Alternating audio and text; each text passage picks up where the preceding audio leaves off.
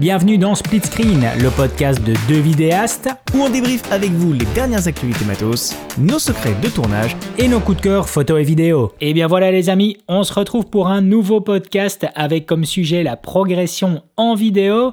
Et bien entendu, je suis avec Quentin. Comment, Quentin, comment vas-tu? Eh ben écoute, ça va bien. Ça va comme quelqu'un qui vient de faire un achat compulsif d'objectifs sur le bon coin, donc ça va bien. Mais oui, j'ai vu, vu cela passer dans tes stories sur Instagram. J'ai vu que l'arrière de ton vélo était encore bien chargé. Euh, tu me rappelles ah, vite fait ce que tu as fait comme acquisition J'ai craqué pour un objectif qui est pas si rare que ça en vrai, mais qui n'est pas donné pour autant. C'est un 70-200 f2.8 stabilisé deuxième version de chez Canon. Donc c'est l'avant-dernier 70-200 euh, avant qu'il passe sur le 70-200 RF que tu as d'ailleurs, il me semble. Ouais, sauf que moi, c'est le, grand frère en fait. Oui, ouais, sauf que bon, moi j'ai été plus modeste dans le sens où, euh, par euh, besoin de, euh, de faible encombrement et évidemment de budget, eh je suis resté sur la version F4 euh, ah oui, c'est vrai, c'est vrai qu'effectivement, tu as le F4, toi. J'ai le F4. Moi, j'ai toute la série euh, en, F4, donc 1435, 2405 et donc le 7200, tout en F4. Donc voilà, écoute, euh, des, petits moyens, hein, des petits moyens. on, fait, on fait comme on peut. Hein. Moi, j'ai eu d'occasion, tu vois, parce que moi aussi, j'ai des petits moyens. ouais, par contre, j'ai vu belle boîte, emballage, tout est nickel, donc tu as fait encore une belle petite affaire sur le bon coin, là. C'est ça, c'est ça. Bah, c'est un des avantages d'être en Ile-de-France. Il y a beaucoup d'offres et si jamais t'es pas trop pressé, tu peux te laisser le temps de croiser une bonne offre. Le mec était sympa en plus, donc euh, voilà, on a, on a pas mal papoté. Euh, c'était cool. Bah, un des nombreux avantages euh, d'acheter sur le bon coin. Je crois qu'on l'avait pas dit ça. On l'avait pas dit ça dans notre épisode. Non, on l'a pas dit. Tu fais des nouvelles connaissances. on fait, on fait des belles rencontres des fois aussi. on, ne parlera pas des mauvaises rencontres, mais on retiendra plus les, belles rencontres. En, général, les mauvaises rencontres, on va pas jusqu'à la rencontre. Hein. Moi, ça m'est déjà arrivé. On évite on évite.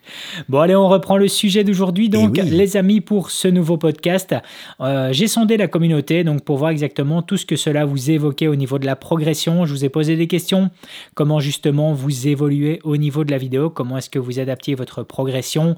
Est-ce que vous mettiez cela en pratique directement sur le terrain ou est-ce que vous entraîniez avant? Donc voilà. Donc on a fait, j'ai fait un petit sondage. Euh, Quentin a relayé aussi celui-ci, ce qui va nous permettre, ben, comme à l'habitude, d'interagir un peu par rapport euh, à à vos, commentaires. Et donc c'est assez intéressant ici Quentin, parce que c'est vrai que euh, on va avoir de temps en temps bah, des personnes qui auront peut-être le même réflexe que, toi et moi.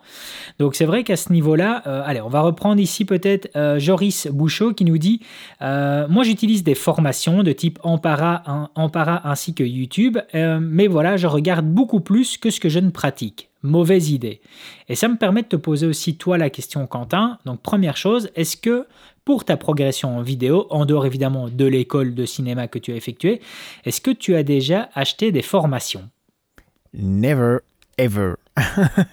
J'estime que j'ai claqué euh, euh, je veux pas te dire de conneries, l'écart c'est 7000 balles l'année, j'en ai fait deux ans, et Artefix ça devait pas être loin de 7000 balles aussi, donc on va dire que mes parents ont claqué 21 000 euros, tu vois, dans ma formation, et que ça n'a pas, ah été spécialement, euh, ça n'a pas été spécialement euh, de qualité, on va dire, surtout à l'écart. Artefix c'était cool, mais l'écart c'était une catastrophe. On fera un épisode un jour peut-être sur, sur ça, ça pourrait être chouette.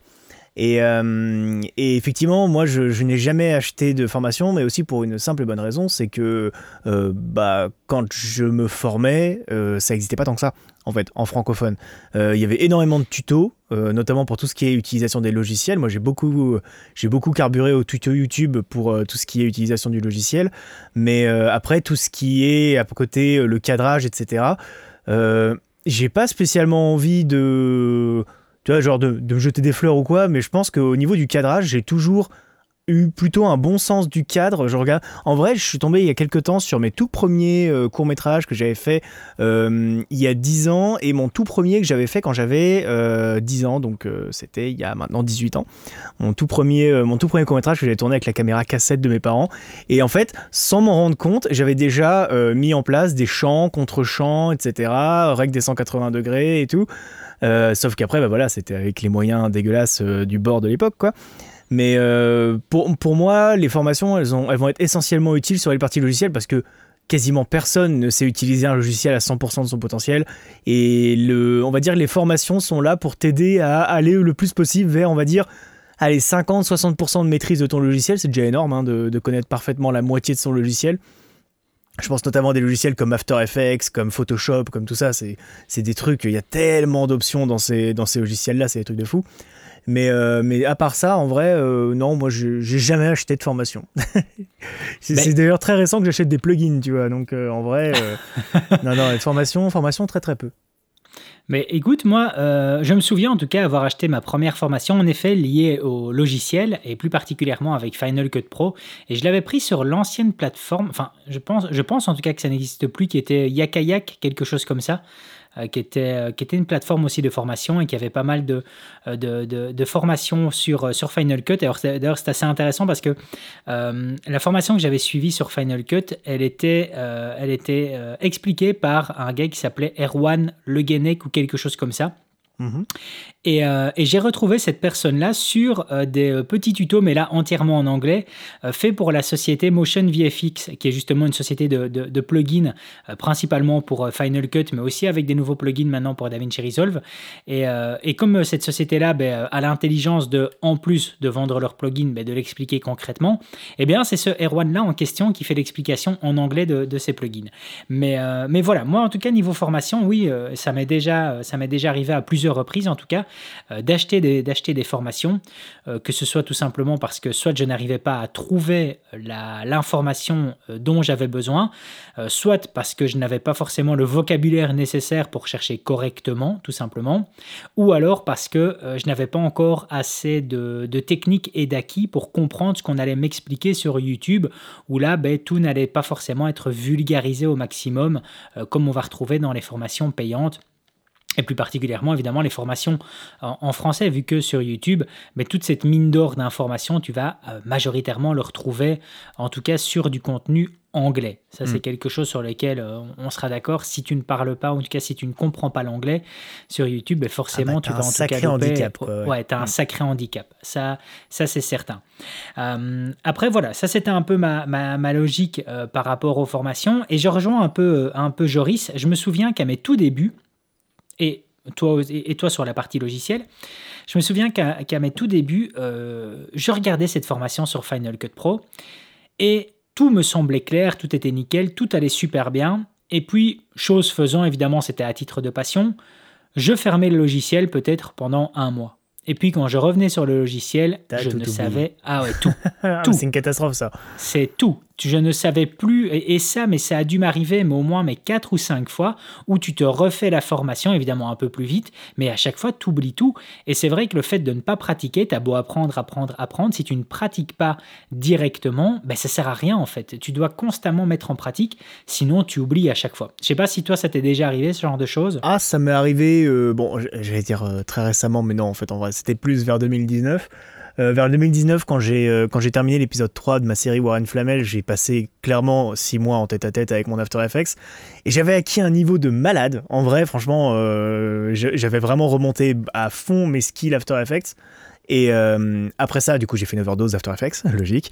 Et quand j'ai voulu recommencer un projet After, genre moins de 6 mois après, je savais plus rien faire. Et en vrai, tu vois, genre, je m'étais fait des penses bêtes, bah, je, les ai encore accrochés au mur là à côté de moi à droite. J'avais fait en fait des, des, screens de mes, de mes réglages, mes paramètres pour être sûr de mettre les mêmes. Euh, pas forcément les expressions, parce qu'en fait, les expressions, en fait, en soi, j'en utilise assez peu sur, euh, sur After. Mais tu vois, genre, les, mes paramètres, mes réglages et tout, en fait, j'avais, j'avais tout euh, fait des captures d'écran, etc., pour pouvoir les régler à chaque fois comme il faut. notamment l'ordre des calques, etc. Parce que comme il y a énormément de sortilèges dans, dans Warren Flamel, en fait, il fallait que tous les plans aient le même type de sortilège, tu vois. Fallait pas que en cours de, en cours d'épisode, d'un seul coup, je me dis ah bah tiens, c'est mieux comme ça finalement. et, euh, et, donc en fait pour ça, je m'étais imprimé des petits papiers que j'avais plastifiés qui sont encore accrochés au mur à côté de moi. Et euh, en vrai, je t'avoue qu'aujourd'hui, euh, sans ça, je pense que je serais incapable de refaire un sortilège. Tu vois? C'est assez fou. Ah bah, hein. Écoute, c'est fou. On, hein, perd très très vite. Hein. moi, je vois, j'ai eu des cours de 3D quand j'étais à Artefix. Euh, j'ai gardé très très précieusement mes cours de Artefix parce que je sais qu'aujourd'hui, tu me mets sur Maya, je suis capable de te faire un cube, et c'est à peu près tout. Et, alors, ce qui est, ce qui est dingue, c'est que, ben voilà, en effet, il y a ces formations payantes comme sur des plateformes comme euh, Tuto, comme euh, Ampara, etc. Mais, euh, et toujours par rapport à la, partie logicielle, c'est bien que tu as amené cette partie-là logicielle, Quentin, c'est que c'est quand même à souligner que il y a des programmes comme par exemple DaVinci Resolve qui sont en plus en version gratuite et aussi en version payante, il y a deux mhm. versions, ou des autres logiciels comme Blender aussi qui sont entièrement gratuits. Ce sont quand même des logiciels qui, les amis, retenez bien, vous savez entièrement vous former par vous-même et là par contre à 100% via tout simplement en fait les modules PDF mis par ces deux marques-là. Il faut savoir que DaVinci Resolve publie à chaque fois un guide d'utilisation complet, mais quand je vous dis complet, c'est vraiment ultra complet, et eux en plus le déclinent en plusieurs langues, du logiciel, du fonctionnement, mais jusqu'au moindre détail, c'est-à-dire que par exemple, au niveau de l'étalonnage dans DaVinci Resolve, on a un système de nœuds, et eh bien il, va directement vous expliquer l'impact qu'aura en fait la position du nœud dans la chaîne complète. Et Blender, même chose, Blender, si vous savez vous armer de patience, ben vous savez complètement apprendre le logiciel parce qu'il y a un module complet en PDF, là par contre c'est en anglais, mais qui vous explique comment fonctionne le, logiciel. Et c'est assez dingue en tout cas de se dire que euh, ben, si on a envie de se former, on peut le faire aussi avec, euh, avec des livres tout simplement, avec, euh, des PDF, avec des, formations par écrit. Mais là ça devient encore un peu plus challenger pour... J'ajouterais peut-être pour rester dans, dans les logiciels que c'est peut-être pas forcément ce que alors je sais pas, mais j'imagine que quand on va sur un site euh, de, formation en ligne, euh, on peut les trier par durée, par prix, etc. C'est peut-être pas forcément les formations les plus longues qui vont être les plus qualitatives. Parce qu'une formation longue, c'est un peu comme un bouquin en fait. Un gros bouquin, c'est pas forcément le bouquin qui a la meilleure histoire en vrai. Hein. Dire, moi j'ai déjà lu quand j'étais au collège, j'ai lu des bouquins qui étaient tout petits, qui avaient des super histoires. Et par contre, on nous faisait lire certains bouquins. Alors je dirais pas Alexandre Dumas, même si j'adore Alexandre Dumas, tu vois. Mais, mais tu vois, genre des bouquins style Alexandre Dumas qui sont des piliers de la, littérature c'était chiant. Genre Balzac. Balzac, typiquement. C'est très gros, Balzac, comme bouquin, mais c'est chiant à crever pour qui, a, déjà lu du Balzac.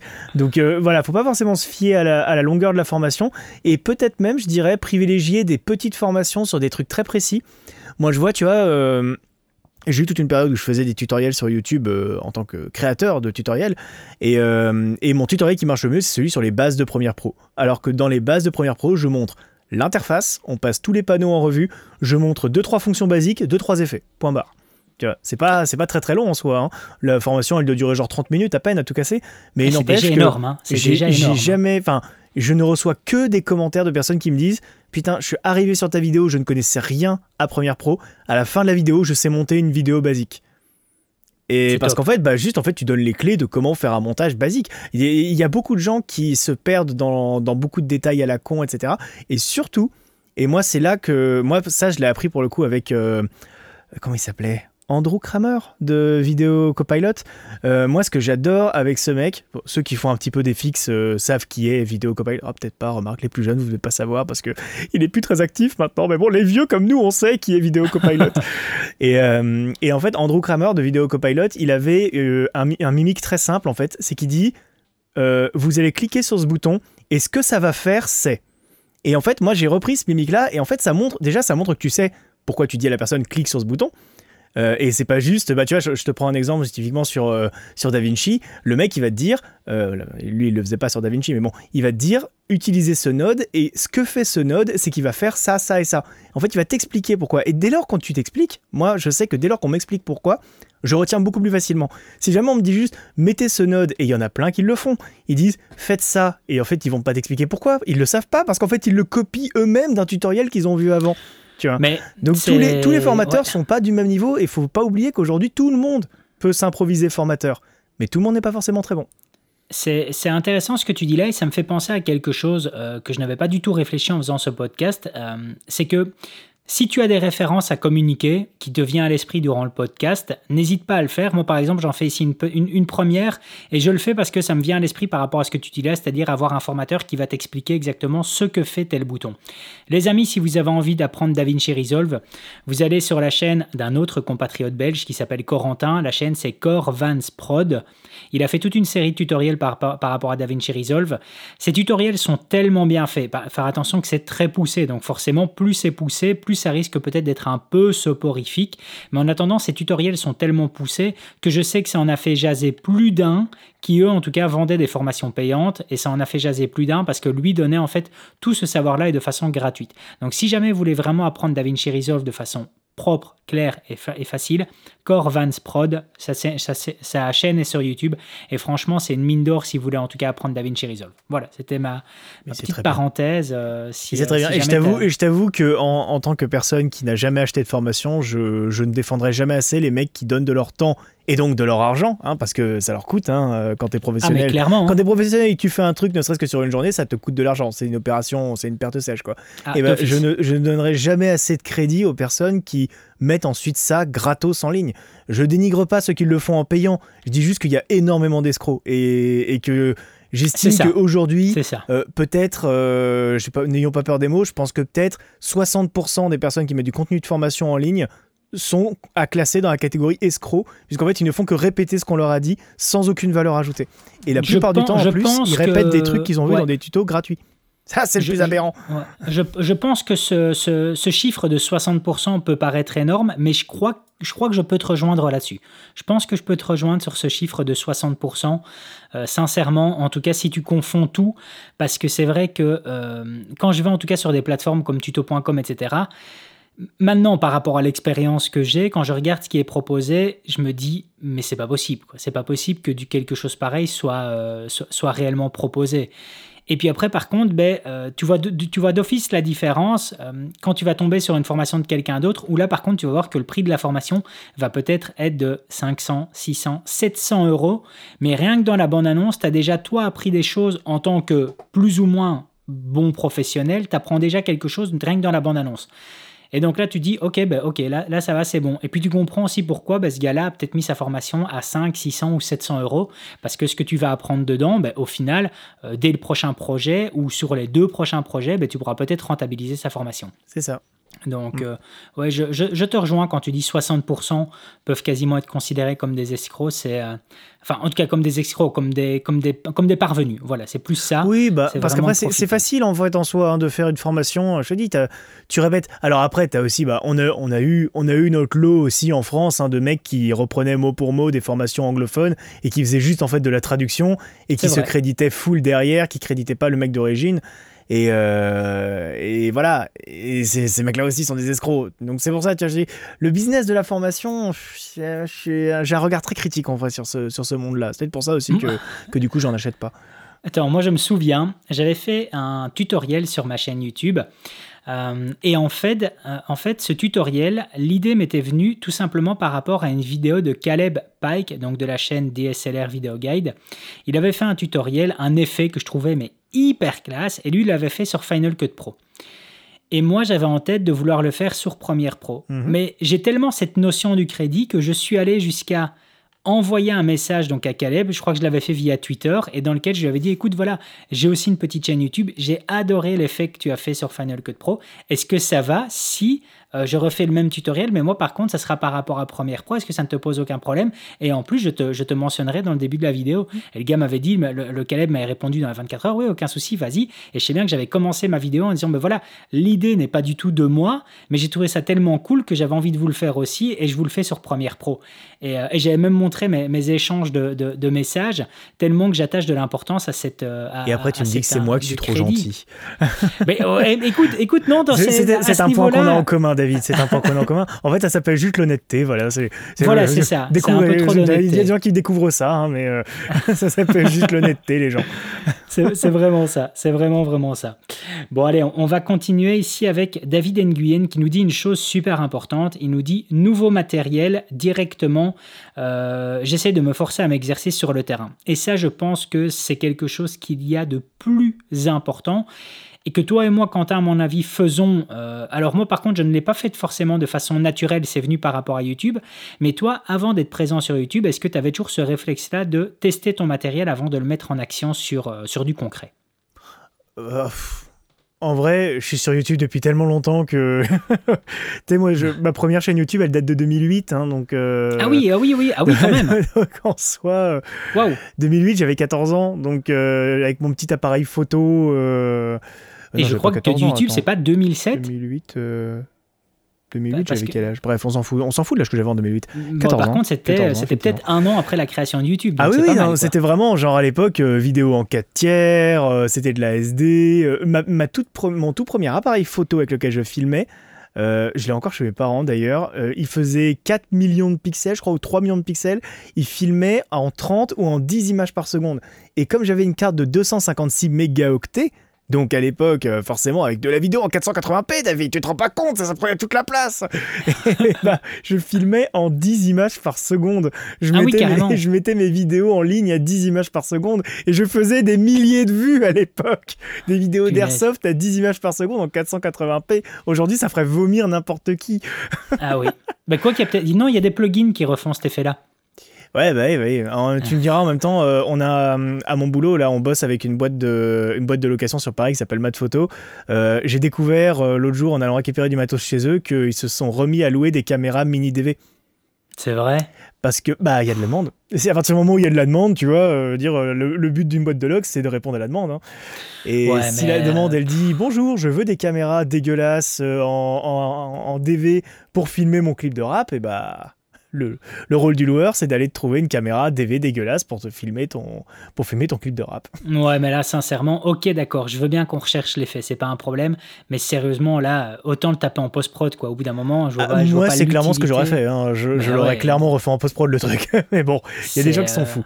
Et donc, donc pour, pour, répondre à ta question, en fait, euh, peut-être pas aussi loin que j'ai commencé YouTube. Par contre, je me rappelle clairement, euh, notamment sur la période où j'ai eu mon regarde, même, même avant mon 600D en vrai, hein, euh, avec ma toute première caméra, euh, ma première caméra, euh, j'étais chez Sony à l'époque. J'avais une Handycam Sony, une petite Handycam que j'ai encore quelque part chez moi d'ailleurs, je sais plus où. Et je me rappelle que je l'emmenais vraiment partout. C'est-à-dire que dès qu'on partait en week-end, dès qu'on partait en vacances, j'emmenais toujours ma caméra avec moi. Quand à Noël, on partait faire Noël avec la famille de, mes parents, on, en général, on louait un grand gîte pendant une semaine, tu vois, et on se retrouvait tous. Et bah du coup, à la fin du séjour, je montais un petit film avec chaque jour un petit résumé de la journée, etc. Et en fait, ça se faisait naturellement parce qu'en fait, je kiffais filmer, quoi je kiffais filmer et je pense que c'est en partie comme ça que du coup derrière, aujourd'hui tu vois quand je me retrouve à faire du film d'entreprise euh, payer plusieurs milliers d'euros, bah en partie le, ce côté gestion du direct, etc., savoir se placer quand les gens se déplacent pour bien les avoir de face, avoir un joli angle de vue et tout, bah peut-être qu'en fait c'est le long cheminement de plus de 15 ans à filmer euh, des gens euh, dans, dans, diverses conditions, que ce soit du court métrage, du reportage, etc. Tu vois. Donc je pense que c'est bien effectivement d'avoir toujours son matos à portée de main. Et là où ça m'est le plus arrivé, c'est quand j'avais mon 600D, toute la période où j'ai eu mon 600D où je faisais photos et vidéos avec, euh, dès que je prenais ma bagnole pour aller quelque part, j'avais systématiquement ma sacoche avec mon appareil photo sur le siège avant passager. Tout le temps. Dès que je descendais en week-end chez mes parents, je l'avais. Quand je partais en week-end avec des potes, je l'avais. Toujours, j'étais le mec qui avait son appareil photo avec son 1752.8 Tamron dessus. Euh, et, j'ai fait un nombre incroyable de photos, de vidéos, etc. D'ailleurs, increvable hein, le 600D. Hein. Je l'ai refilé très récemment à la copine de mon frère qui, qui, fait, euh, qui fait pas mal d'associatifs, etc. Elle cherchait à s'équiper d'un appareil photo.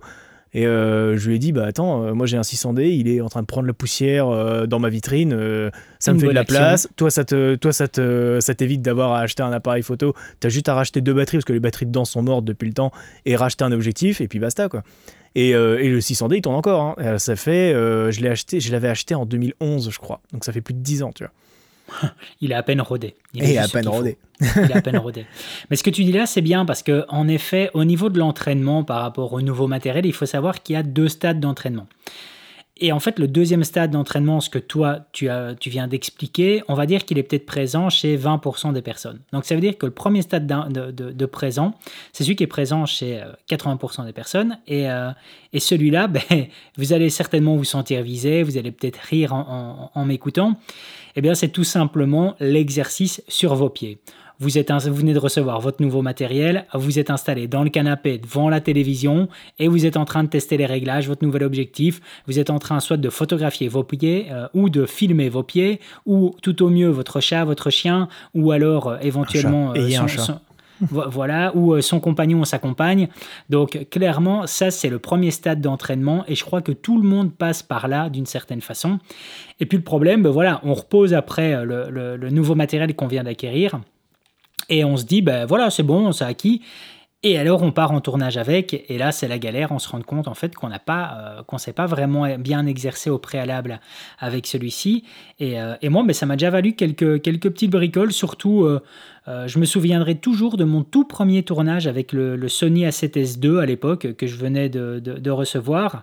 Et clairement, je me suis lancé, mais tel un tel un abruti, dans une captation entière en S-Log2, sans connaître la moindre base du log, de ce que ça pouvait avoir comme, euh, ah comme impact. ouais, voilà, comme, ah oui, ça a été une. Moi, la seule chose que je voyais, en, euh, que, que j'imaginais par rapport au fait de filmer en S-Log avec mon Sony A7 c'était de me dire waouh, je vais sortir une image étalonnée, un truc de malade. Je vais pouvoir faire mon avant-après avec le petit slide de gauche à droite. Ça, euh. n'existait pas, ça encore à l'époque, il n'y avait pas encore cet impact-là sur les réseaux sociaux, mais de me dire, euh, ah je vais lui taper une lutte dessus. Ben, le Sony A7S2, ça, quand même, ça, quand même, ça, quand même, ça, ça, commence à dater quand même maintenant. Donc, euh, donc c'était pas encore à ce point-là. Mais clairement, ouais, c'était, euh, ça a été une catastrophe. Ça a été une catastrophe et ça, ça a été une super bonne leçon pour moi.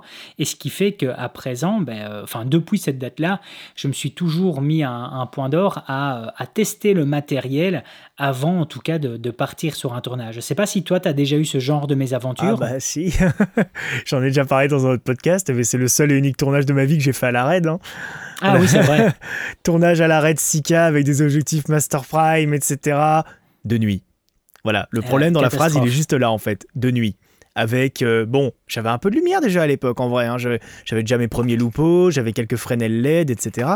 Mais clairement pas assez pour faire un tournage de nuit euh, d'aussi grande ampleur, quoi. Ah ouais, c'est toujours ça, c'est toujours ça vraiment le problème, c'est que euh, on reçoit du nouveau matériel et on, se balance comme ça dans, dans, l'aventure.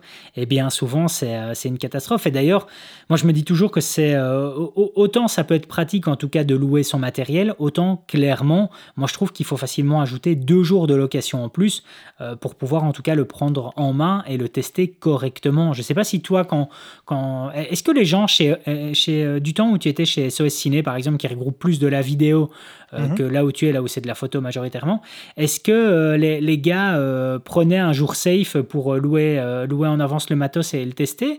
Ou est-ce que clairement, ils louaient, ils arrivaient le samedi matin et le samedi après-midi, ils tournaient? Option B. Ouais, c'est vrai. Mais après, non, mais après, voilà, c'est, ce ciné, c'est une clientèle particulière aussi. Hein, c'est de base, de base, c'est une clientèle qui n'a pas de thunes, sinon il viendra pas chez ce ciné. Tu vois, donc, mais tu, tu penses que Ouais. c'est voilà, je veux dire, euh, c'est c'est une clientèle low cost. Avec une clientèle low cost, tu ne peux pas t'attendre à une prestation de haute qualité. Et en fait, c'est tout le problème, c'est que le low cost s'est développé au fur et à mesure qu'il y a eu de plus en plus de gens qui ont fait de la vidéo. Moi, je vois des gens aujourd'hui qui ont commencé la vidéo il y a un an, deux ans, trois ans, qui veulent avoir le même niveau que toi et moi, qui avons commencé la vidéo depuis plusieurs années.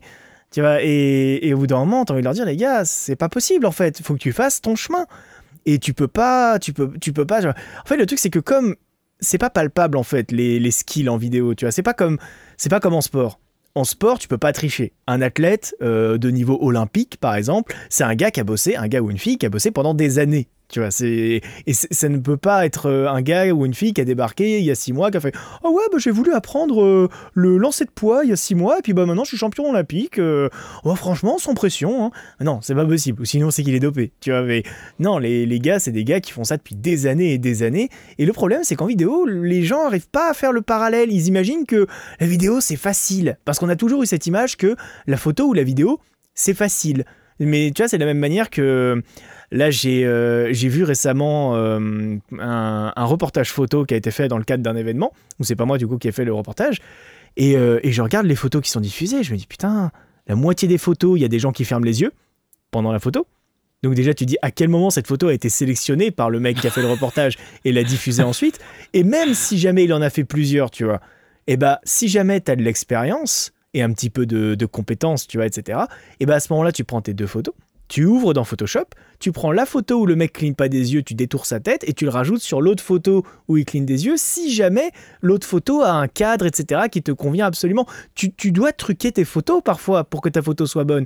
Et il faut pas rechigner à le faire parce que, oh là là, c'est juste un reportage photo.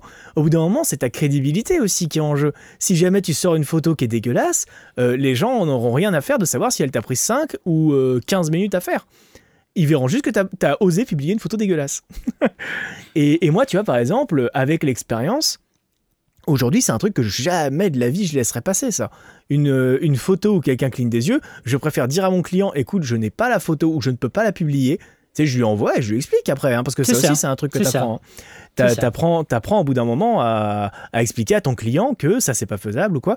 Et, je me rends compte vraiment là depuis quelques années que de plus en plus ces clients maintenant sont beaucoup plus réceptifs. Alors peut-être parce que euh, maintenant j'ai 28 ans et que j'en impose peut-être un peu plus en négociation avec le client et donc le client commence à me faire confiance. Mais, euh, mais tu vois, il faut pas avoir peur de dire au client ça c'est pas possible.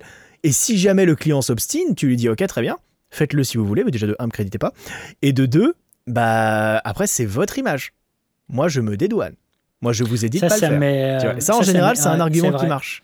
C'est vrai, c'est totalement je suis tombé, vrai. Je suis tombé sur une photo l'autre jour, euh, j'ai voulu te l'envoyer, j'aurais dû te l'envoyer d'ailleurs. Euh, pour, pour ceux qui, du coup, en podcast, ça va être un peu compliqué, mais je vais vous l'expliquer. En gros, c'est une photo avec deux chaises, l'une à côté de l'autre. Tu as une chaise qui est hyper basique, rustique, tu vois, genre une chaise faite maison, hein, en bois, etc. Et une chaise à côté qui est hyper bien taillée, bien sculptée et tout. Sur la chaise de gauche, qui est hyper basique, il y a marqué knowledge, donc connaissance, et sur celle de droite, il y a marqué expérience. Donc en fait, avec les connaissances, tu peux faire une chaise basique et t'asseoir dessus et ça fera le café. Avec de l'expérience, tu peux faire une belle chaise sur laquelle tu peux t'asseoir dessus.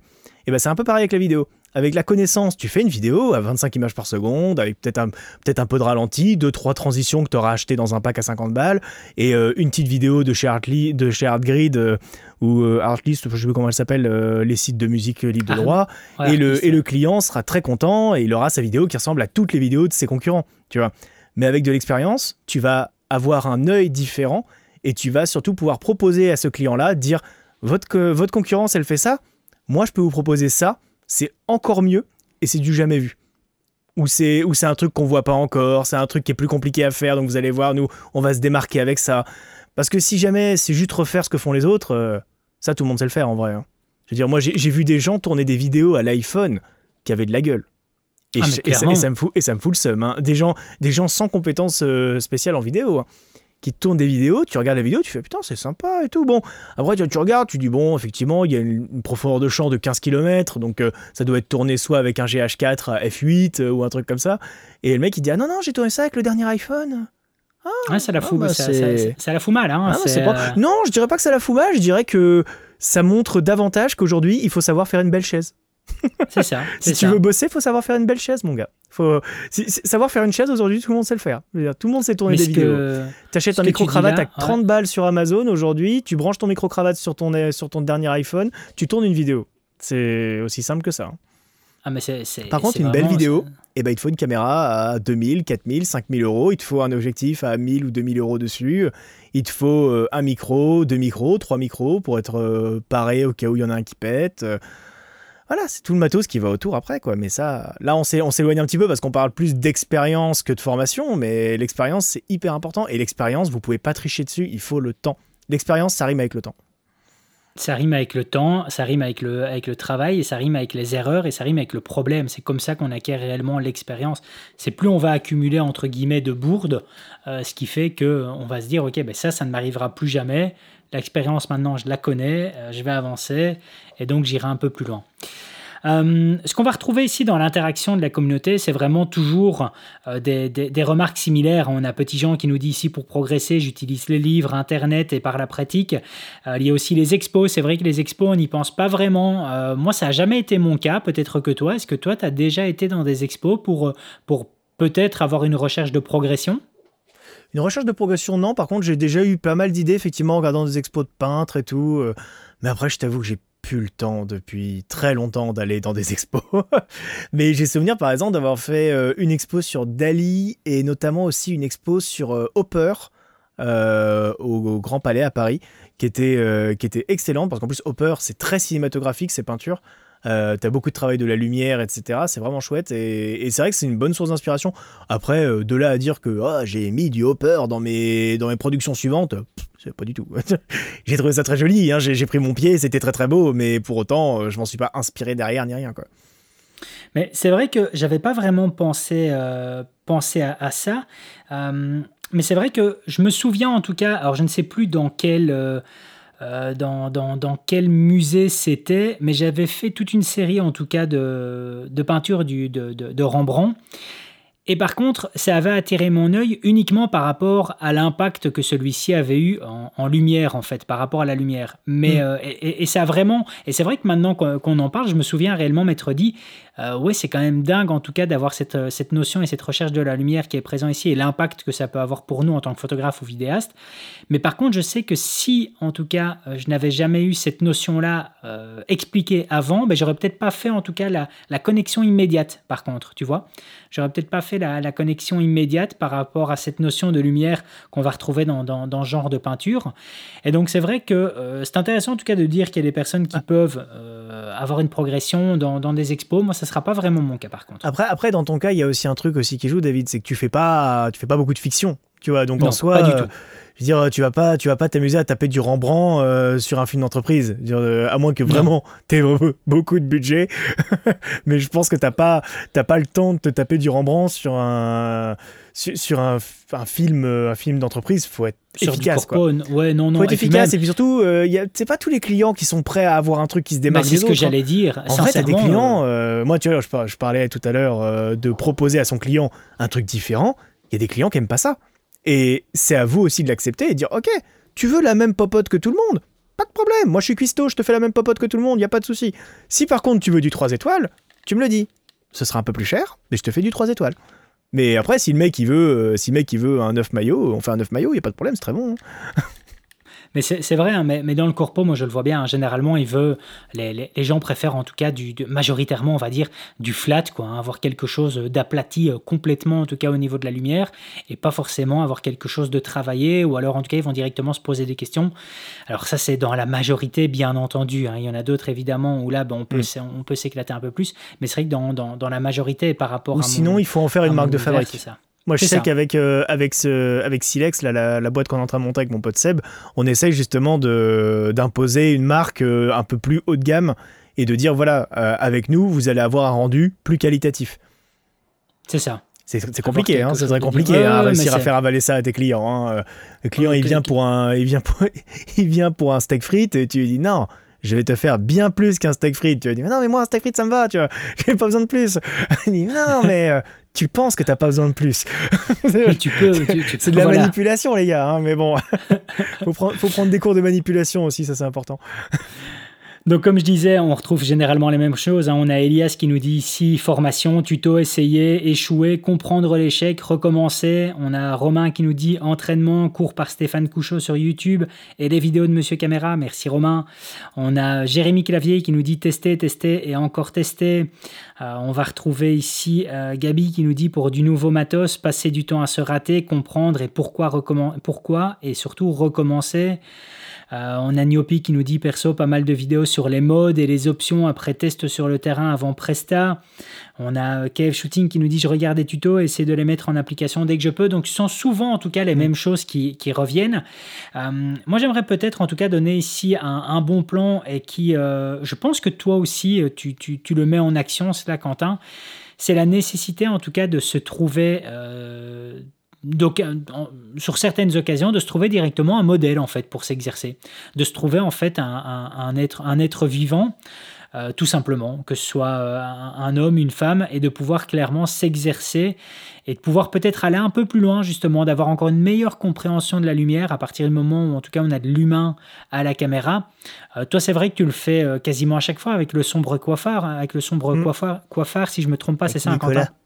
Ouais, voilà. ouais, ouais, bah après moi j'ai eu la chance du coup euh, en école de cinéma de rencontrer Nico qui est, qui est comédien et donc qui n'a absolument aucun mal à passer devant la caméra et, euh, et, qui, et qui surtout en fait euh, est un comédien qui arrive à se démerder quand tu lui donnes vraiment aucune information. Du bof marche de ce point-là à ce point-là et euh, semble méfiant.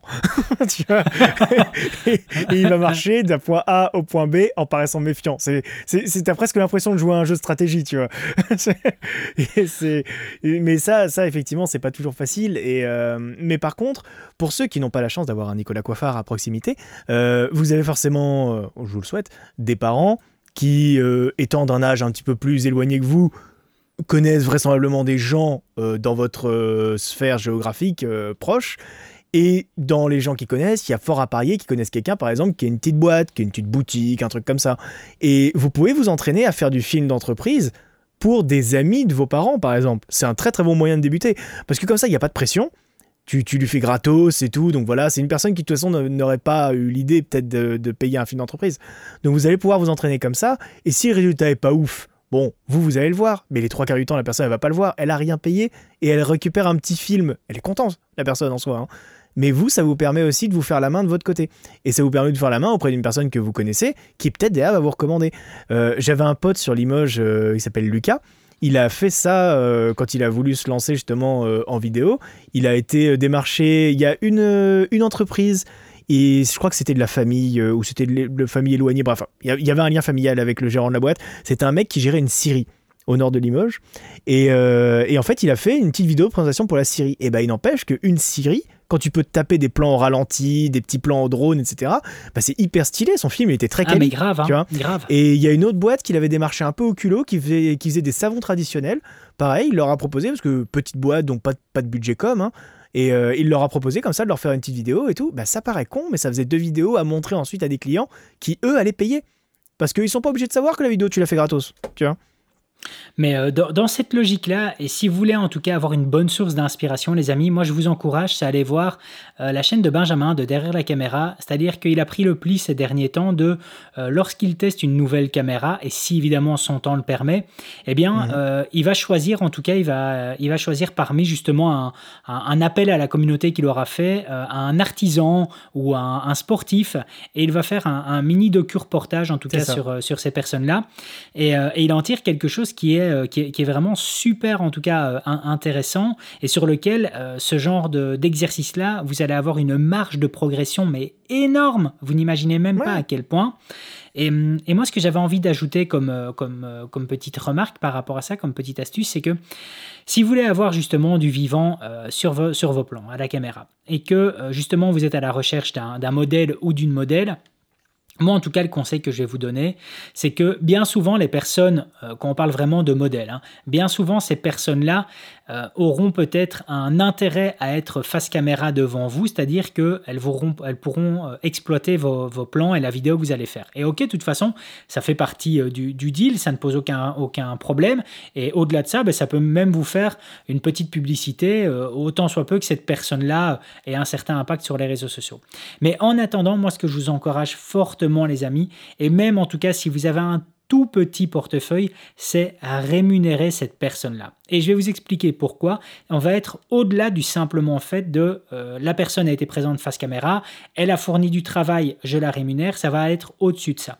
À partir du moment où vous décidez de rémunérer cette personne, eh bien, oui, ok, après vous allez lui donner la vidéo, mais en attendant, vous avez, vous avez payé cette personne-là. Ça veut dire que à aucun moment il ne peut y avoir de, euh, de, malentendu sur le fait que cette personne pourrait vous dire Ah, tiens, est-ce que tu sais retirer le plan euh, de, cette, euh, de, ce passage-là de la vidéo parce que j'aime pas vraiment mon profil, je sais pas, j'aime pas comme je suis. Ah, ou tiens, est-ce que tu pourrais simplement ajouter le titre, un, titre au début de vidéo À partir du moment où vous avez payé cette personne-là et que ça a été clair dès le début, moi c'est ce que, ce que je fais tout le temps, hein. je l'ai encore eu ici derrière avec le Canon R5C, où j'étais avec euh, Ismaël, un terrible sportif, euh, où je l'ai directement, directement rémunéré. Je dois ici lui, envoyer la, vidéo des plans que j'ai fait de lui. Et euh, à la fin, parce que c'est la première fois que je, faisais appel à lui, il m'a dit écoute, au début, je voulais pas, je voulais pas que tu me payes. Et je dis écoute, on va même pas en discuter. Si moi je te paye pour la simple et bonne raison que ce sont mes plans, c'est ma vidéo, je vais te l'envoyer après. Tu vas pouvoir l'exploiter, tu fais ce que tu, en, tu fais ce que tu en veux. Mais en attendant, je te paye parce que la vidéo que je vais faire elle est dirigée d'une certaine façon, avec un étalonnage en particulier, avec une direction comme moi j'ai envie, avec un ordre, avec un timing, tout est dedans, t'as pas de droit de regard là-dessus. Donc voilà, c'était, c'est, le deal dès le début, t'as pas de droit de regard, je l'exploite comme je veux, donc non, c'est normal que je te paye. Et euh, donc ça les amis, si en tout cas vous faites appel à des modèles, autant, euh, même si votre portefeuille est très petit, rémunérer la personne, ça évitera tout malentendu. Croyez-moi, euh, il y a pas mal en tout cas d'histoires qu'on peut entendre de personnes qui justement ont fait des shootings, des espèces de collaborations, on va appeler ça, hein, c'est ce, que, ce que les gens aiment bien utiliser, des collaborations, c'est-à-dire que voilà, je fais des photos de toi, tu peux les utiliser, etc. Et puis au final, à la fin, bah, il y a des malentendus. Euh, je sais bien que j'étais tombé une fois sur la vidéo d'un photographe sur YouTube qui s'appelle Jeff je pense, Jeff fait des photos, quelque chose comme ça. Et le gars expliquait que clairement, il était dégoûté parce que il s'était tapé du style deux heures de route pour aller faire des photos d'une modèle, qui s'était mis d'accord sur le principe de justement de faire des photos d'elle et de euh, qu'elle pourra en exploiter après, etc. Il lui envoie les photos du, du shoot elle aime pas et en plus elle lui dit euh, ben non euh, tu peux pas euh, mets pas les photos j'en ai pas envie etc ben voilà ce qui se passe quand, quand justement on est dans un système de, de, collaboration et de le fait de ne pas donner ne fût-ce que, que 10 euros à la personne. Alors j'exagère en disant 10 euros mais voilà c'est vraiment pour marquer le coup. Donc ouais, euh, ça c'est mon petit conseil. Essayez en tout cas de, de, de, payer la personne, euh, sauf si peut-être, ben, comme euh, on est dans un scénario comme toi, Quentin, où tu, où tu connais Nicolas depuis peut-être 10 ans maintenant, c'est ça Ça fait 10 ans. en septembre, ça va faire 10 ans qu'on s'était rencontrés à l'écart, à la rentrée de l'écart. Ouais, clairement. Je ne sais pas si toi, ça t'est... Est-ce que tu as déjà tourné, est-ce que ça t'est déjà arrivé, ce genre de situation où où il y a un peu un malentendu après avec les, les photos ou les plans que tu as fait de la personne? Ça m'est pas, pas au point que les photos ne sortent pas, tu vois, mais ça m'est déjà arrivé avec ma pote Astrid, avec lequel je fais pas mal de photos, euh, où en fait, euh, bah, c'est tout con, hein, mais on a tous des complexes sur, euh, sur son physique, tu vois. Alors quand en plus de ça, t'es comédienne, modèle photo, motarde, etc. ça, fait tout, ça fait tout plein de complexes possibles et de malentendus, effectivement, trucs comme ça. Euh, ça, nous est, ça nous est déjà arrivé. Après, je t'avoue que moi maintenant, j'ai une solution assez simple pour. Euh, avec Astrid, c'est un peu comme avec Nico, tu vois, on est potes, donc euh, on règle ça à l'amiable. Mais pour, pour de futures collaborations avec des personnes que je ne connais moins, moi j'ai un, un contrat que je fais signer, un contrat de cession ah, de droit à l'image, et dedans il y a une clause rémunération ou c'est-à-dire qu'en fait, j'ai un modèle avec marqué 7 euh, ses droits euh, contre telle rémunération et une autre 7 ses droits à titre gratuit. En fonction des, en fonction des personnes. Clair, la personne et, et, au moins, et au moins, voilà, c'est réglo, la personne signe. Euh, trois pages. c'est un modèle que j'ai trouvé sur Internet, que j'ai réadapté un peu à ma sauce. Et, et tu vas me l'envoyer et que je vais t'envoyer avec plaisir. Et, et, ouais, non, franchement, moi je trouve que c'est le meilleur moyen de se blinder. Après, J'avoue que je suis pas non plus le meilleur exemple dans le sens où moi je filme quand même assez peu d'humains. j'avoue, j'avoue bah, que c'est vrai que euh, je filme pas non plus énormément d'humains dans mes, à, part bah, dans des conditions bah, de court métrage quoi. Aussi. Hein. Avec mes fictions, oui. Mais tu vois par exemple les fictions, en vrai, euh, en temps normal, moi je fais jamais un signer. C'est d'ailleurs mon tort, hein, c'est que ça fait 10 ans que je fais des courts métrages, j'ai jamais fait signer une, une, une, seule autorisation de droit à l'image. Hein. C'est très risqué, hein. plus le temps passe, plus ça devient risqué d'ailleurs. Mais bon, ça c'est toujours. Je m'entends pas, je m'entends plus bien avec tout le monde que j'ai filmé, tu vois. Donc. Euh, ah oui, ok, d'accord. Après, je t'avoue, c'est un truc, on en avait parlé vite fait dans un podcast, mais moi, j'ai aucun affect envers mes vidéos. Tu vois, c'est fini maintenant, j'ai plus d'affect envers mes vidéos. Si jamais il y a un acteur ou une actrice qui me fait chier, qui veut que je retire par exemple Warren Flamel, alors que j'ai pas, j'ai bossé six mois dessus comme un chien. Hein. S'il y a une personne qui me dit retire Warren Flamel, j'ai pas envie, euh, j'ai plus envie d'être dedans, je le retire. Voilà. Et je ne me fais même pas chier.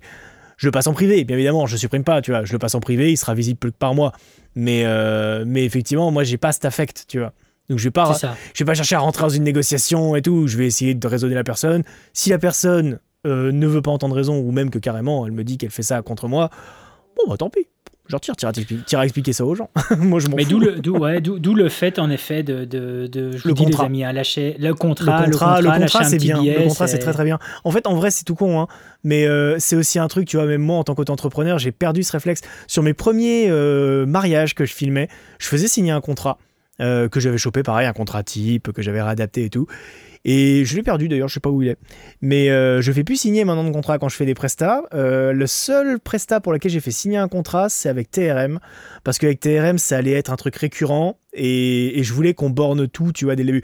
Mais c'est moi qui l'ai demandé, hein, le contrat. Hein, et c'est moi qui les ai relancés plusieurs fois pour que pour qu'on fasse un contrat écrit, tu vois, euh, comme quoi, voilà, on s'engageait. Alors, je voulais, je voulais pas non plus qu'on s'engage sur un nombre de vidéos, parce que ça, après, tu vois, le problème, c'est qu'ensuite, tu tombes dans la course à la quantité. Et, et c'est ni ce qu'ils veulent, et c'est pas ce que je veux non plus. Mais, mais par contre, je voulais qu'on soit clair, typiquement, sur tout ce qui concerne les réseaux sociaux qu'est-ce que j'ai le droit de partager? Est-ce que j'ai le droit de partager des images quand je tourne les vidéos? Est-ce que j'ai pas le droit de les partager? Est-ce qu'il y a un embargo jusqu'à ce que les vidéos soient sorties C'est des trucs tout cons. Hein. T'as bien fait. C'est vraiment des trucs tout cons, mais il faut les encadrer. Il faut les encadrer. Et notamment, il y a aussi un autre truc. Euh, là, ça concerne vraiment ceux qui font des vidéos comme toi et moi sur les produits. Euh, on a notamment mis une clause euh, qui, qui, impose que quand je sors une vidéo pour TRM, pendant six mois ensuite, je n'ai pas le droit de sortir de vidéo sur un produit concurrent du produit qu'on a présenté. Ce qui est logique aussi, tu vois, parce que tu présentes un produit pour une marque, si moi derrière sur ma tu vois, genre sur la chaîne ETRM, je présente le produit, je dis le produit est trop bien. Mais derrière, ensuite, je présente euh, sur ma chaîne un autre produit d'une marque concurrente en disant ce produit est trop bien. Tiens, bah, du coup, euh, déjà, je perds toute crédibilité. Et ensuite, derrière, les gens ils vont dire Mais attends, mais c'est lequel produit qui est trop bien Du coup, c'est celui que tu as présenté chez TRM ou c'est celui que tu as présenté là? Tiens. C'est les contrats, c'est super important. Et en vrai, quand vous êtes euh, à votre compte freelance, n'hésitez pas à faire signer un contrat. On en a parlé la semaine dernière déjà avec, avec François, mais un client qui veut pas signer un contrat, c'est pas un bon client en général. c'est pas un bon client c'est louche. Euh, on va revenir un peu sur la, sur la progression. On a totalement sorti de la route là. On a fait un hors-piste complet. La progression, on en est genre à des kilomètres là. Écoute, c'est parce que voilà, je m'aperçois en fait que la communauté, parce que j'en ai encore une dizaine d'autres de messages comme ça qui nous dit, euh, qui, qui, revient principalement là-dessus. Hein. donc, se former via Internet, mettre en pratique. Après, voilà, on avait deux, trois choses originales comme l'exposition par exemple qui était assez intéressant, je trouve.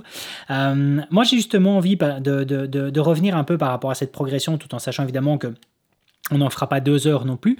Mais moi, par contre, je sais que, euh, ben voilà, tu, mentionnais tout à l'heure le fait que euh, l'expérience, on ne savait pas tricher. L'expérience, ben voilà, ça venait avec le temps et c'était tel quel.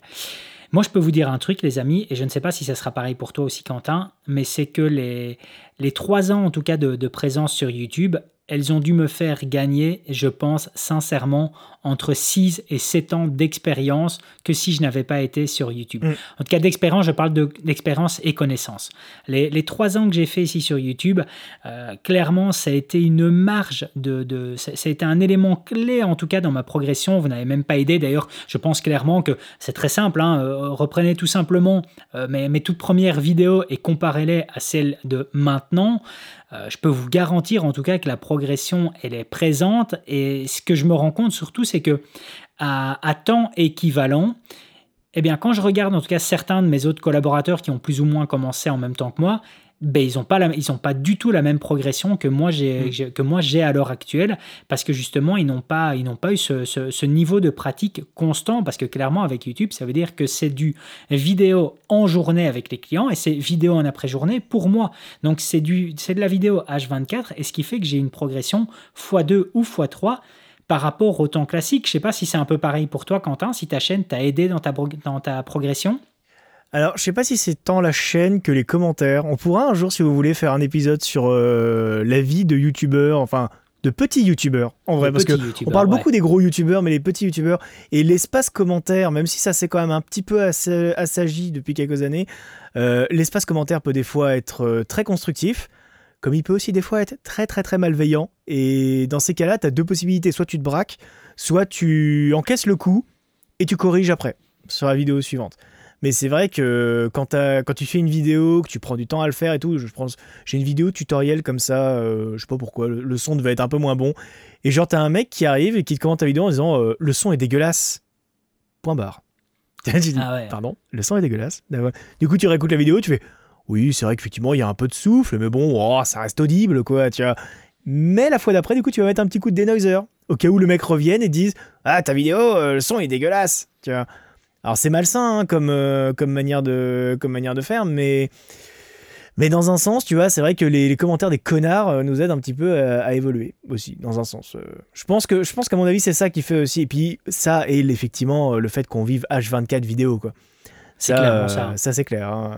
Moi, je vois, je, je, je, fais des journées de 19 heures de vidéo, clairement. Ah, mais Photo et vidéo, puisque au boulot, au boulot, je manipule aussi du, je manipule aussi du, du matos, quoi. Donc, mais c'est réellement ça, hein. c'est ça qui aide en tout cas dans la progression.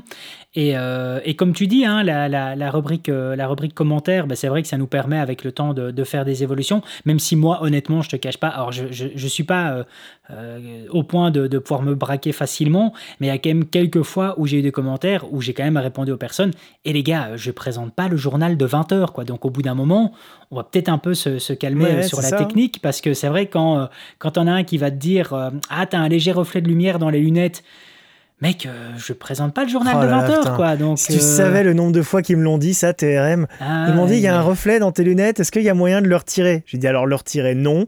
Est-ce qu'il y a moyen de le faire que la prochaine fois, on le voit pas? J'ai bah non, en fait, j'ai que 2m10 de hauteur sous plafond ou 2m30, je sais pas combien c'est en France, la norme. J'ai dit, en fait, à partir du moment où je mets un cadre div de 1 mètre par 1 mètre, forcément, il arrive au niveau de mes yeux. Je veux dire, euh, même en tapant, même en touchant contre le plafond. Il dit quand, quand j'aurai une grande maison avec une grange et 6 mètres de hauteur sous plafond, là effectivement je pourrais m'arranger pour ne pas voir le reflet de mes lunettes. Mais j'en suis pas encore là malheureusement.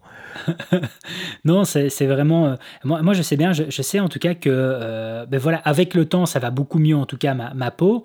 Mais je me souviens qu'à mes débuts j'en avais un qui m'a mis dans les commentaires tu devrais utiliser une crème pour ta peau.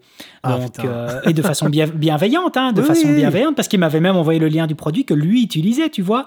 Mais, euh, mais voilà, je me souviens en tout cas avoir eu ce, genre de commentaires. Moi, j'ai souvenir. bah après, on, va pas non plus trop, trop s'étendre sur ça, parce qu'en vrai, euh, sinon après, euh, si on veut faire un épisode sur, sur YouTube, ça, va être. je, vais m'arrêter là. Je vais m'arrêter là sur ce thème-là.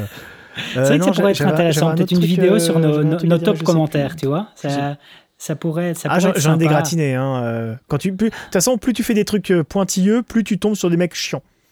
Ah, mais et, et j'ai aucun scrupule à dire que j'ai bloqué des gens sur YouTube à cause de ça. Hein. C'est vrai? Ah non, ah, ça jamais. Ah ça, par contre, non. Ah, le mec, qui t'envoie, le mec qui t'envoie des commentaires euh, jusqu'à 23 heures euh, pour essayer d'avoir raison alors que tu sais qu'il a tort. Tu vois, non, mais c'est bon, allez, euh, ça dégage.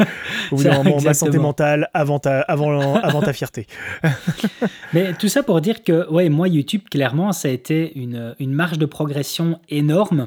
Et, et, je, et, je, sais en tout cas qu'à l'heure actuelle, ben, j'ai envie de vous dire, les amis, honnêtement, même si, euh, vous avez, même si vous ne savez pas exactement quoi partager, essayez de trouver la petite passion que vous avez, essayez de vous mettre sur YouTube et moquez-vous un peu, même si ça fait uniquement 20 vues, 60 vues, on s'en fout complètement, mais dites-vous que vous mettre sur YouTube et faire une chaîne, si en tout cas vous voulez progresser dans la vidéo, ça va vous permettre en tout cas de mettre du concret directement et pas simplement de vous exercer dans le fond de votre jardin ou autre. Non, là vous allez mettre une production en route pour justement délivrer et publier une vidéo en ligne. Ah, le problème, c'est qu'aujourd'hui, euh, les gens, ils voient, que par le, ils, voient que par le spectre des vues. En fait, si jamais tu fais pas de vues, euh, si, si jamais ils sortent leur vidéo, qu'elle va faire 15 vues, dont 10 euh, membres de leur famille, derrière, ils vont se dire Ah bah, ça fait pas de vues, c'est nul.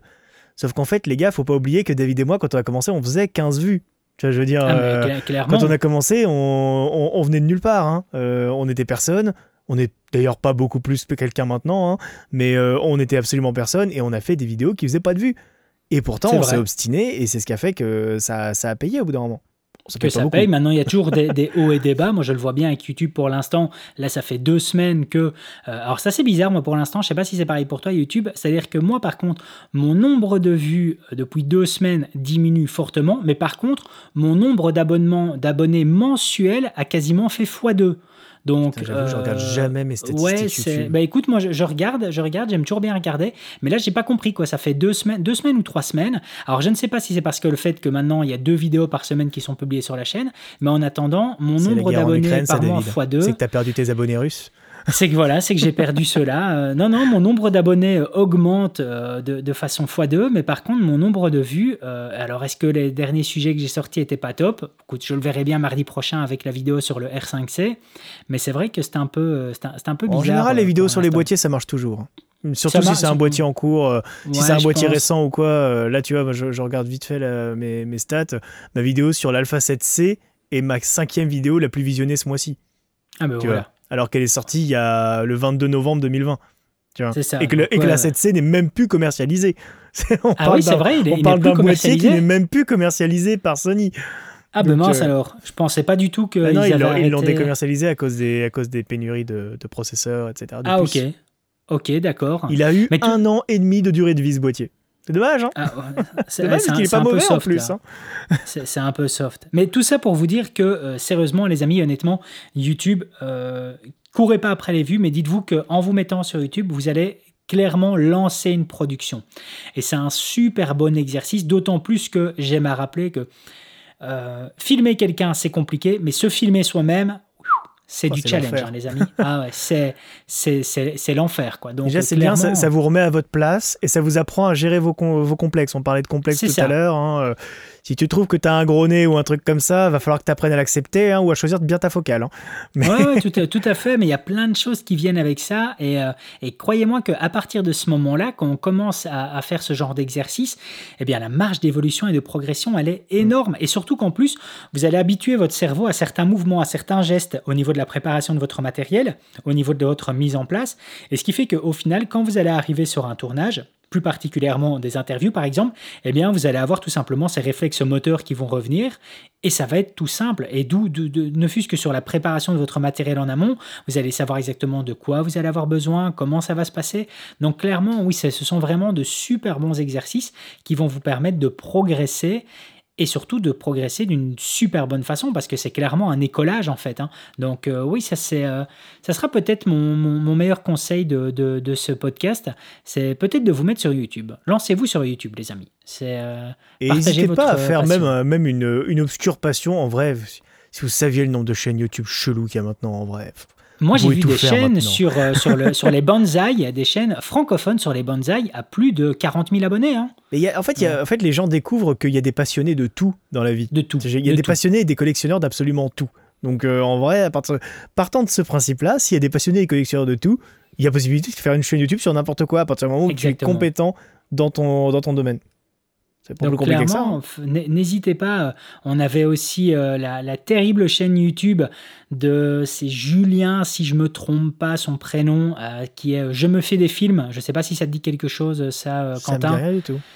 Euh, et, le gars, euh, le, gars fait, des, terribles petits euh, mini-métrages et il en a fait par exemple un aussi avec, avec son enfant, avec son fils. Et clairement, mais c'est excellent. Donc, même si vous avez une, fille, une fille ou un fils, n'hésitez pas aussi à, vous prendre un peu comme ça au, jeu et à réaliser peut-être une, mini-fiction avec. Donc, ouais, il y a, tellement de cas d'école en tout cas que vous allez, vous allez pouvoir mettre en pratique et vous exercer tout simplement. Vous exercer, c'est vraiment ça. Euh, parce que euh, la progression, ben voilà, ça passe par l'expérience et ça passe par la mise en, la, mise en place sur le terrain. Je pense qu'on va pas. Euh, voilà, on vient, on vient de passer l'heure du podcast. Je pense pas qu'on saura forcément aller plus loin sur le sujet d'aujourd'hui, mais je pense qu'il était bon à rappeler. Je sais pas si tu as d'autres choses qui te viennent en tête, toi, Quentin? Moi, je dirais plantez-vous. C'est vrai. je, vais, vous prendre un cas tout con, hein, euh, pas plus tard. Là, pour ceux qui écoutent le podcast le jour de sa sortie, vous aurez remarqué que le podcast est sorti avec un jour de retard. C'est ma faute, je plaide coupable. En fait, hier, euh, quand on a voulu enregistrer le podcast avec David, une heure avant, euh, j'ai acheté un nouveau disque dur parce qu'on parlait de stockage, etc. Euh, sur un autre podcast. Donc, euh, du coup, j'ai racheté un disque dur de 12 Tera que j'ai voulu mettre dans mon ordi. Et en passant, je me suis dit, oh, mais tiens, c'est vrai que cette alimentation de PC qui commence à rendre l'âme et que j'en ai, acheté une nouvelle il y a 6 mois, il serait peut-être temps quand même que je la monte. Du coup, je sors mon PC, je commence à l'ouvrir et tout. J'enlève la lime et là, je me rends compte qu'en fait, les deux alimes n'étaient pas du tout pareilles. Donc du coup, il fallait que j'enlève tous les câbles. Moi, je pensais que j'allais juste débrancher les câbles de la lime, mettre la nouvelle et rebrancher les câbles au même endroit. Pas du tout. Puisque sur l'ancienne Alim, comme c'est une, une Alim un peu plus euh, entrée de gamme, c'était tous les câbles qui ressortaient comme un gros boudin euh, de, la lime. Il n'y avait pas de, prise, elle n'était pas modulaire, quoi. Et euh, donc du coup, j'envoie un message à David au début, du, à l'heure de l'enregistrement, j'envoie un message à David, je dis pense que je vais avoir peut-être un petit peu de retard. et du coup, je me suis planté, littéralement, parce que en ayant David au téléphone, j'ai tout branché comme je pensais être bien, ça rentrait dans les prises, tu vois, donc euh, tout devait marcher. Je, ne démarre pas mon ordi, je referme tout, je rebranche tout derrière, je mets 15 minutes à tout rebrancher, j'appuie sur le bouton power, l'ordi ne démarre pas. Parce qu'en fait, je me suis rendu compte après coup, du coup, euh, comme j'ai eu toute la soirée pour faire, je me suis rendu compte après coup que en fait, euh, il y a deux câbles qui certes avaient les mêmes connectiques, mais pas totalement. Et ça, j'ai découvert ça en regardant un tutoriel sur YouTube. Donc, moi, je dirais, euh, faites des conneries, plantez-vous, il n'y a aucune honte à se planter, clairement, mais osez. De toute façon, il n'y a que les gens qui osent pas qui se plantent jamais. Et, euh, et surtout, prenez-le avec philosophie et dites-vous qu'il euh, vaut mieux se planter quand on est tout seul, chez soi, à faire un truc, ou avec des amis ou un truc comme ça, plutôt que devant un client. Parce qu'il n'y a rien de pire que de se planter devant un client. Et tu vois, je, dirais même un autre, euh, exemple euh, qui m'est arrivé très récemment, il y a deux ou trois semaines, je crois. On a filmé un événement euh, avec, mon pote Seb, là, pour Silex. Et en fait, on devait retransmettre la vidéo sur écran géant. On avait, un câble HDMI qui arrivait à notre console. Et en fait, le, gars, qui gérait le son nous avait mis en place quatre écrans géants. Et en fait, ça a envoyé le signal là-dessus. On monte toute l'install à 14h. L'événement était à 20h. Hein. donc on est arrivé 6 heures avant. On a commencé à monter tout, tranquille, trois caméras, une caméra avec un, une caméra sans fil avec un Mars 400, sur un gimbal et tout, euh, deux caméras sur trépied, une avec un téléobjectif, une avec un plan large. Ça marche très bien. Littéralement, 20 minutes avant le début de l'événement, tout commence à planter. Tout commence à planter. Le logiciel ne reconnaît plus la caméra plan large, la C100 Mark II. Euh, le logiciel freeze en plein milieu, en plein milieu de la, le des tests, enfin le gros stress. Et, euh, et, en fait, comme mon pote Seb, il a, euh, il a de l'expérience, justement. Il sait pas juste faire du stream, il a l'expérience d'avoir fait beaucoup de streams qui se sont plus ou moins bien passés en fonction des fois. Et bah, il m'a dit, c'est très simple. Si jamais, moi, on commence l'événement, je commence avec le logiciel euh, en software. C'était Wirecast, le logiciel, pour ceux qui ne connaissent pas. Et si jamais ça marche pas, je débranche le HDMI et je branche le HDMI directement sur la thème. Et à ce moment-là, bah, j'aurais pas mon multiview, etc. Mais je pourrais toujours continuer à passer d'une caméra à l'autre et euh, YOLO. Et bah, on a fait ça parce que, bien évidemment, comme il fallait s'y attendre, au premier changement de caméra, le logiciel a frisé. Donc, c'est-à-dire littéralement après 10 minutes d'événement. Et, euh, et, au final, comme toutes les caméras, c'était euh, deux C70 et une C100, du coup, les trois caméras enregistraient sur carte en même temps qu'elles rediffusaient sur l'écran. Donc lui, il y a eu euh, deux petites minutes de battement euh, le moment qu'il rebranche, etc. Mais après, pendant toutes les deux heures et demie ou trois heures, je crois qu'a duré l'événement, on a pu diffuser de la vidéo sur écran géant. Tout le monde était content et personne n'y a vu que du feu. Et mhm. dans le montage qu'on a fait euh, après coup pour avec du coup les vidéos qui avaient été enregistrées sur les caméras, eh ben on a eu juste à retirer le passage où le présentateur dit ah pardon on a un petit problème technique etc on a dégagé ça.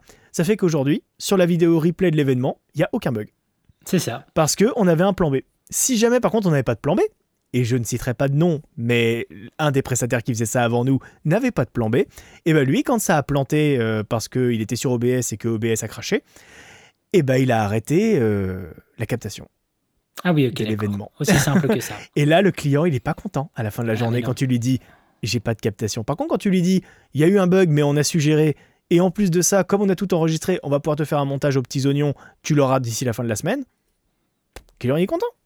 C'est ça, exactement. Et ça, c'est l'expérience qui parle. Euh, je, pense que ça sera ton, ton mot de la fin de cet épisode de podcast, de ce podcast. Plantez-vous, les amis. Plantez-vous, ce sera le, le, mot de la fin de, de, de J'irai même plus loin. Plantez-vous et regardez des, tutos sur YouTube. Allez, c'est une excellente fin de podcast qu'on va avoir ici. Donc les amis, n'oubliez pas, vous nous écoutez sur votre plateforme de choix, une petite cotation, un petit 5 étoiles, une petite note, ça nous fait toujours plaisir en tout cas, et puis ça nous encourage et ça nous motive dans nos prochains podcasts. N'oubliez pas de nous envoyer des messages pour nous suggérer en tout cas des sujets. Chaque semaine, on essaye de vous trouver un sujet différent, mais n'hésitez pas à nous donner quelques idées. En attendant, les amis, on se dit à la semaine prochaine. Quentin, toi et moi aussi, rendez-vous la semaine prochaine. À plus, les amis.